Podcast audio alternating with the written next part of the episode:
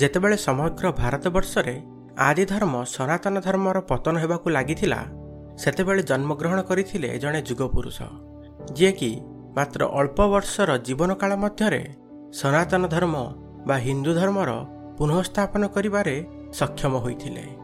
ଦାକ୍ଷିଣାତ୍ୟ ଅନ୍ତର୍ଗତ କେରଳ ଦେଶର କାଖାଲ ଗ୍ରାମରେ ସାତଶହ ଅଠାଅଶୀ ଖ୍ରୀଷ୍ଟାବ୍ଦରେ ବୈଶାଖ ଶୁକ୍ଳ ପଞ୍ଚମୀ ତିଥିରେ ଜନ୍ମଗ୍ରହଣ କରିଥିବା ଆଦିଗୁରୁ ଶଙ୍କରାଚାର୍ଯ୍ୟ ଏକାଧାରାରେ ଥିଲେ ଜଗତର ଧର୍ମଗୁରୁ ଦାର୍ଶନିକ ସମାଜ ସଂସ୍କାରକ ଓ ବେଦାନ୍ତର ମୁଖ୍ୟ ପ୍ରବକ୍ତା।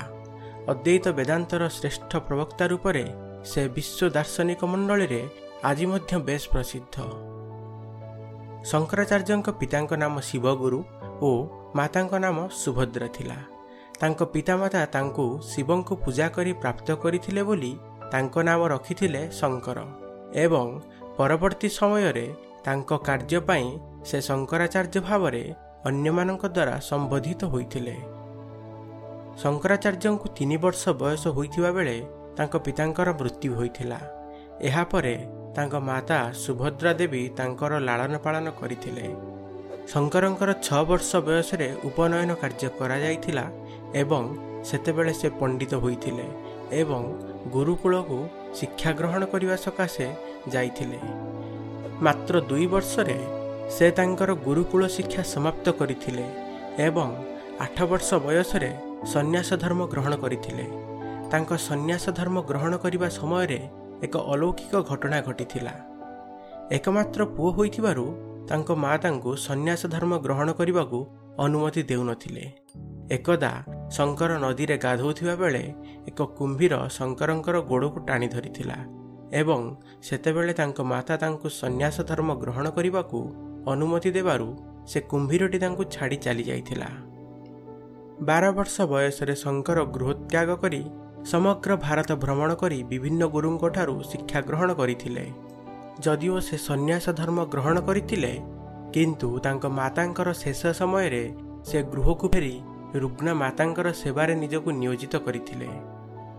ମାତାଙ୍କର ପରଲୋକ ଘଟିବା ପରେ ସେ ଗୃହତ୍ୟାଗ କରି ପୁଣି ଧର୍ମ ପ୍ରଚାରାର୍ଥେ ଭାରତ ଭ୍ରମଣରେ ବାହାରି ଯାଇଥିଲେ। ଶଙ୍କରଙ୍କୁ ଯେତେବେଳେ ଷୋହଳ ବର୍ଷ ବୟସ ହୋଇଥିଲା ସେତେବେଳେ ସେ ପରମହଂସତ୍ୱ ଲାଭ କରିଥିଲେ। ସେ ସମୟରେ ଭାରତରେ ବ୍ରହ୍ମଣ୍ୟ ଧର୍ମର ଅଧୋଗତି ଘଟିଥିଲା ଏବଂ ବୌଦ୍ଧ ଧର୍ମ ପ୍ରବଳ ହୋଇ ଉଠିଥିଲା।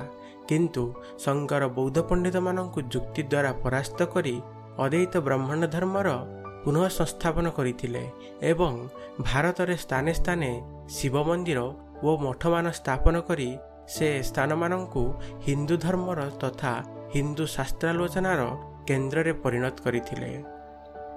ଭାରତର ଚାରି ଦିଗରେ ଶଙ୍କରାଚାର୍ଯ୍ୟଙ୍କ ପ୍ରତିଷ୍ଠିତ ଚାରିଗୋଟି ମଠ ଆଜି ପର୍ଯ୍ୟନ୍ତ ସନାତନ ହିନ୍ଦୁ ଧର୍ମର ପ୍ରଚାରରେ କାର୍ଯ୍ୟ କରିଆସୁଛି।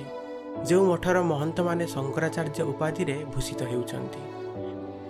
ଯଦିଓ ଶଙ୍କରାଚାର୍ଯ୍ୟଙ୍କୁ ସନାତନ ଧର୍ମର ପୁନଃ ସଂସ୍ଥାପକ ବୋଲି ଗ୍ରହଣ କରାଯାଏ କିନ୍ତୁ କେତେକଙ୍କ ମତରେ ସେ ଶୈବ ଧର୍ମର ମଧ୍ୟ ପ୍ରଚାର କରିଥିଲେ ଏବଂ ତାଙ୍କୁ ଭଗବାନ ଶିବ ମଧ୍ୟ ଦର୍ଶନ ଦେଇଥିଲେ ବୋଲି ଲୋକକଥାରେ ପ୍ରଚଳିତ ଅଛି।